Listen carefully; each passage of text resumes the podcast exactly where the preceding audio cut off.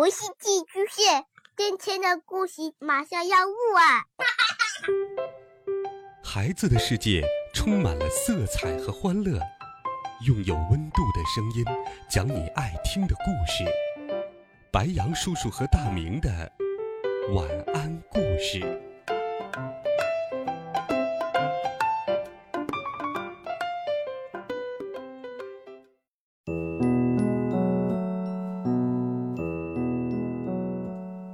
孩子们，晚上好！又到了白羊叔叔给你讲故事的时间了。今天，白羊叔叔给你准备了一个和冬天有关的故事。最近一段时间，北方地区普降大雪，素美的冬天给我们带来了冬季别样的美感。今天，白羊叔叔就带你走进雪。这是一个。唯美的故事，让我们一起在故事中感受自然之美。一起来听《白雪晶晶》。雪，轻而温柔，在神秘的夜色里，来自北方，寂静，洁白。四处游荡，漫天飞舞，轻而温柔，在神秘的夜色里，白雪晶晶，深不可测数，轻盈如光，沉静如睡眠。飞落，飞落，无声无息。飞落，飞落。去向寒冷大地，遍布小径，掩盖篱笆，充满天地间每一处缝隙。盛大非常，细微不足惜，轻而温柔，在神秘的夜色里。一天，邮差说。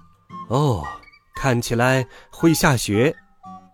农夫说：“闻起来会下雪。”警察说：“感觉着会下雪呀。”他的妻子说：“哎，大脚趾有点疼，这通常意味着快下雪了。”就连兔子们也有预感，沿着干枯的落叶堆匆匆赶路。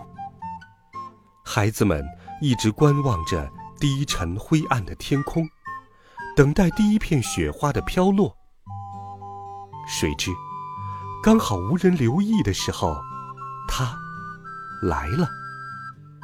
一片，两片，五片，八片，十片。转眼间，天空中飘满粉末一样的雪花，在静静的飘落时。发出微小的声音。邮差穿上他的雨靴，农夫去仓库取雪铲，警察扣上大衣，他的妻子检查药柜里的咳嗽药水，孩子们欢笑着，手舞足蹈，用舌尖去捕捉细碎的雪花。此时。兔子们躲藏在地下，那温暖的洞穴里。雪越下越大，越下越快，深色大地变得白茫茫。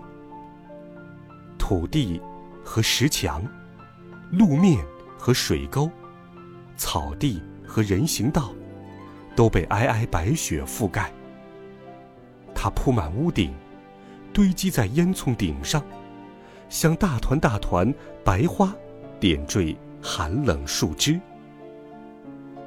当夜幕降临，冰雪在街灯的亮光下闪烁着光芒。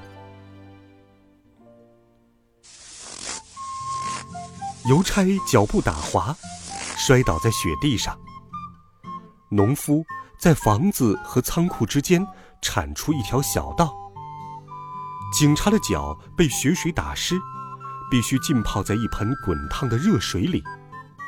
他的妻子把芥末膏贴在他的胸口上，这样他就不会感冒了。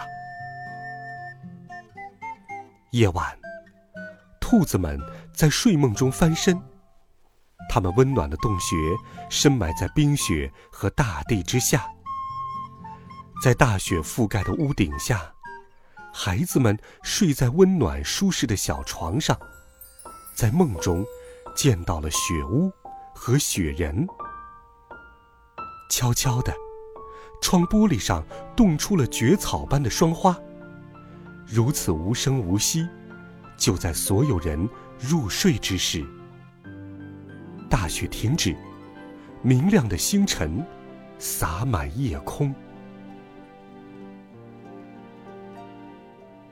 早晨，头顶上是一片湛蓝的晴空，蓝色光影四处闪耀。汽车像是埋在雪堆中的大大的坚果，房子蹲坐在一起，窗户在一条大白眉毛下面向外张望，连尖尖的屋顶也像戴上了一顶白帽子。一切都是白色的。邮差脱下雨靴，换上了高筒靴。农夫在被雪光照亮的仓库里给奶牛挤奶。警察着了凉，躺在床上休息。他的妻子坐在摇椅上，给他织一条长长的羊毛围巾。兔子们快乐而自由地跳跃着。在雪地上留下一串串细细的足印。孩子们堆雪人、盖雪屋、建造冰雪城堡，然后开始打雪仗。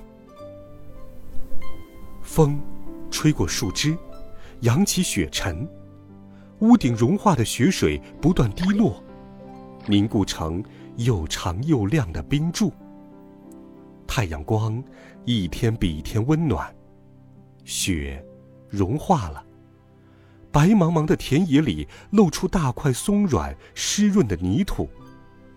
冰雪融化的声响，水流和湿润土地的气味，充溢着温暖的空气。树枝重新露出光秃秃的轮廓，灰白褪色柳脱去了褐色外衣，篱笆桩摘下了笨拙的白帽子。雪人的胳膊也垂了下来。欢快的流水在排水沟和雨水管里咕咕作响。邮差不慌不忙地递送邮件，好尽情享受明亮的阳光。农夫把奶牛赶到仓库外的院子里，这是入冬以来的第一次。警察的感冒痊愈了，他悠闲地晃动着警棍。在公园里巡逻。他的妻子在挖丁香丛下的泥土，寻找雪莲花和番红花的嫩芽。此时，兔子们在和煦的大地上尽情跳跃，而孩子们在等待第一只知更鸟，告诉他们，春天已经来临。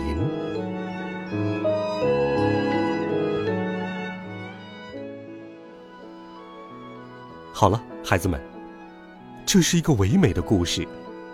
它讲的是雪，是下雪之后的欢乐，是下雪之后的冬天，是冬天即将过去的春天的到来。